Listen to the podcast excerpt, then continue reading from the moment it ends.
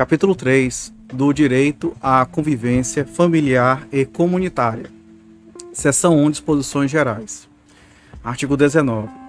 É direito da criança e do adolescente ser criado e educado no seio de sua família e, excepcionalmente, em família substituta, assegurada a convivência familiar e comunitária em ambiente que garanta o seu desenvolvimento integral.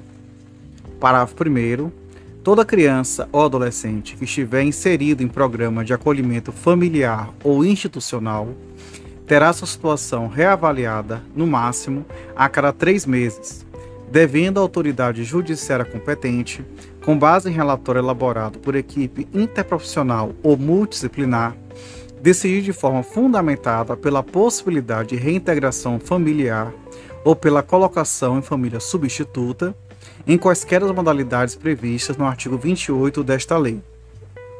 Parágrafo 2 a permanência da criança e do adolescente em programa de acolhimento institucional não se prolongará por mais do que 18 meses, salvo comprovada necessidade que atenda ao seu superior interesse, devidamente fundamentada pela autoridade judiciária. Parágrafo 3 a manutenção ou a reintegração de criança ou adolescente à sua família terá preferência em relação a qualquer outra providência, caso em que esta, eh, esta que será esta incluída em serviços e programas de proteção, apoio e promoção nos termos do parágrafo 1 do artigo 23 dos incisos 1 e 4 do caput do artigo 101 e dos incisos 1 a 4 do caput do artigo 129 desta lei. Parágrafo 4 será garantida a convivência da criança e do adolescente com a mãe ou pai privado de liberdade por meio de visitas periódicas promovidas pelo responsável ou nas hipóteses de acolhimento institucional pela entidade responsável, independentemente de autorização judicial. Parágrafo 5 será garantida a convivência integral da criança com a mãe adolescente que estiver em acolhimento institucional. Parágrafo 6 a mãe adolescente será assistida por equipe especializada multidisciplinar.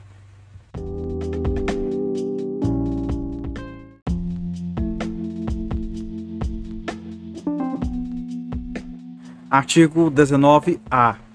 A gestante ou mãe que manifeste interesse em entregar o filho para adoção, antes ou logo após o nascimento, será encaminhada à Justiça da Infância e da Juventude. Parágrafo 1.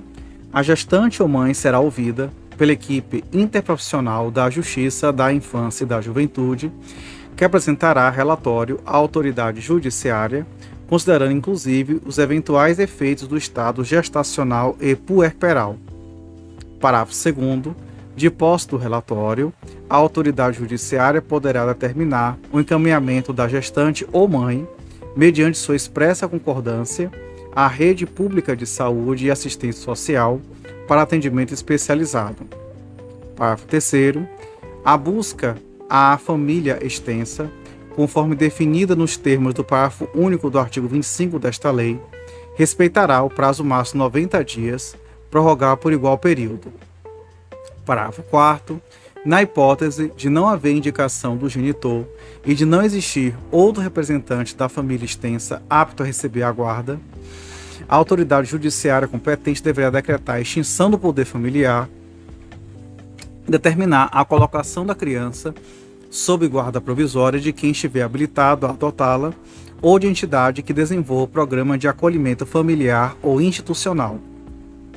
Parágrafo 5 Após o nascimento da criança, a vontade da mãe ou de ambos genitores, se houver pai registral ou pai indicado, deve ser manifestada na audiência a que se refere o parágrafo 1 do artigo 166 desta lei, garantido o sigilo sobre a entrega.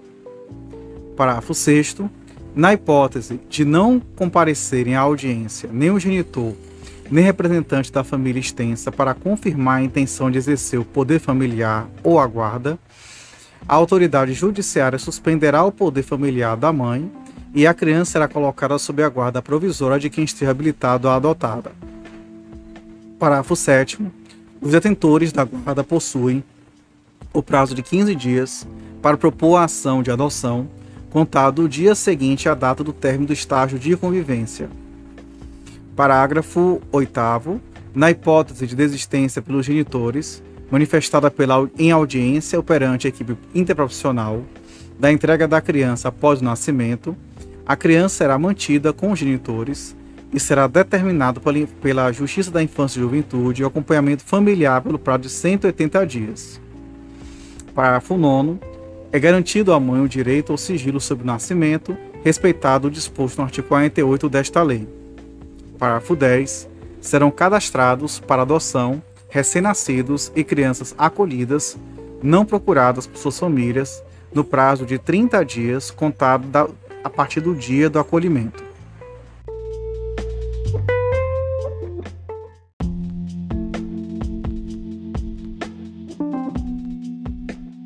Artigo 19b. A criança e o adolescente em programa de acolhimento institucional ou familiar poderão participar de programa de apadrinhamento. Parágrafo 1. O apadrinhamento consiste em estabelecer e proporcionar à criança e adolescente vínculos externos à instituição para fim de convivência familiar e comunitária e colaboração com seu desenvolvimento nos aspectos social, moral, físico, cognitivo, educacional e financeiro. Parágrafo 2. Podem ser padrinhos ou madrinhas, pessoas maiores de 18 anos, não inscritas nos cadastros de adoção, desde que cumpram os requisitos exigidos pelo programa de apadrinhamento de que fazem parte. Parágrafo 3. Pessoas jurídicas podem apadrinhar criança ou adolescente a fim de colaborar para o seu desenvolvimento. Parágrafo 4. O perfil da criança ou adolescente a ser apadrinhado será definido no âmbito de cada programa de apadrinhamento, com prioridade para crianças ou adolescentes com remota possibilidade de reinserção familiar ou colocação em família adotiva. Parágrafo 5 Os programas ou serviços de apadrinhamento apoiados pela Justiça da Infância e da Juventude poderão ser executados por órgãos públicos ou por organizações da sociedade civil. Parágrafo 6. Se ocorrer violação das regras de apadrinhamento, os responsáveis pelo programa e pelos serviços de acolhimento deverão imediatamente notificar a autoridade judiciária competente.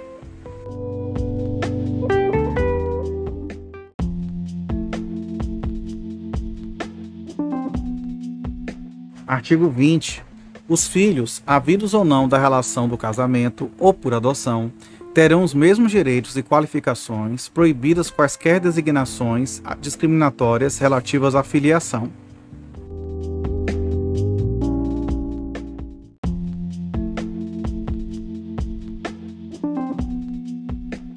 Artigo 21. O poder familiar será exercido em igualdade de condições pelo pai e pela mãe, na forma do que dispuser a legislação civil, assegurado a qualquer deles o direito de, em caso de discordância, recorrer à autoridade judiciária competente para a solução de divergência.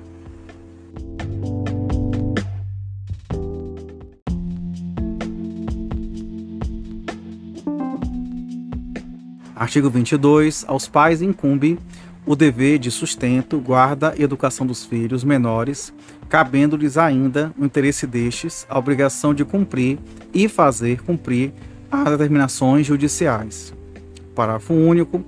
A mãe e o pai, ou os responsáveis, têm direitos iguais e deveres e responsabilidades compartilhados no cuidado e na educação da criança, devendo ser resguardado o direito de transmissão familiar de suas crenças e culturas, assegurados os direitos da criança estabelecidos nesta lei.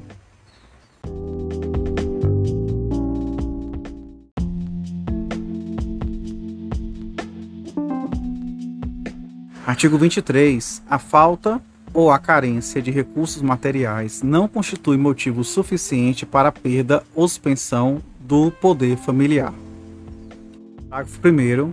Não existindo outro motivo que por si só autorize decretação da medida, a criança ou adolescente será mantida em sua família de origem, a qual deverá ser obrigatoriamente incluída em serviços e programas oficiais de proteção, apoio e promoção.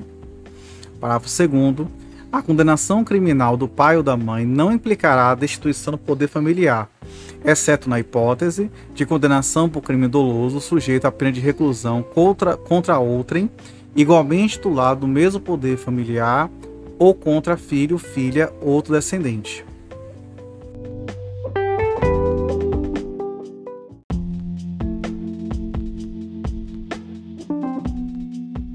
Artigo 24. A perda e a suspensão do poder familiar serão decretadas judicialmente em procedimento contraditório nos casos previstos na legislação civil, bem como na hipótese de descumprimento injustificado dos deveres e obrigações a que ilude o artigo 22.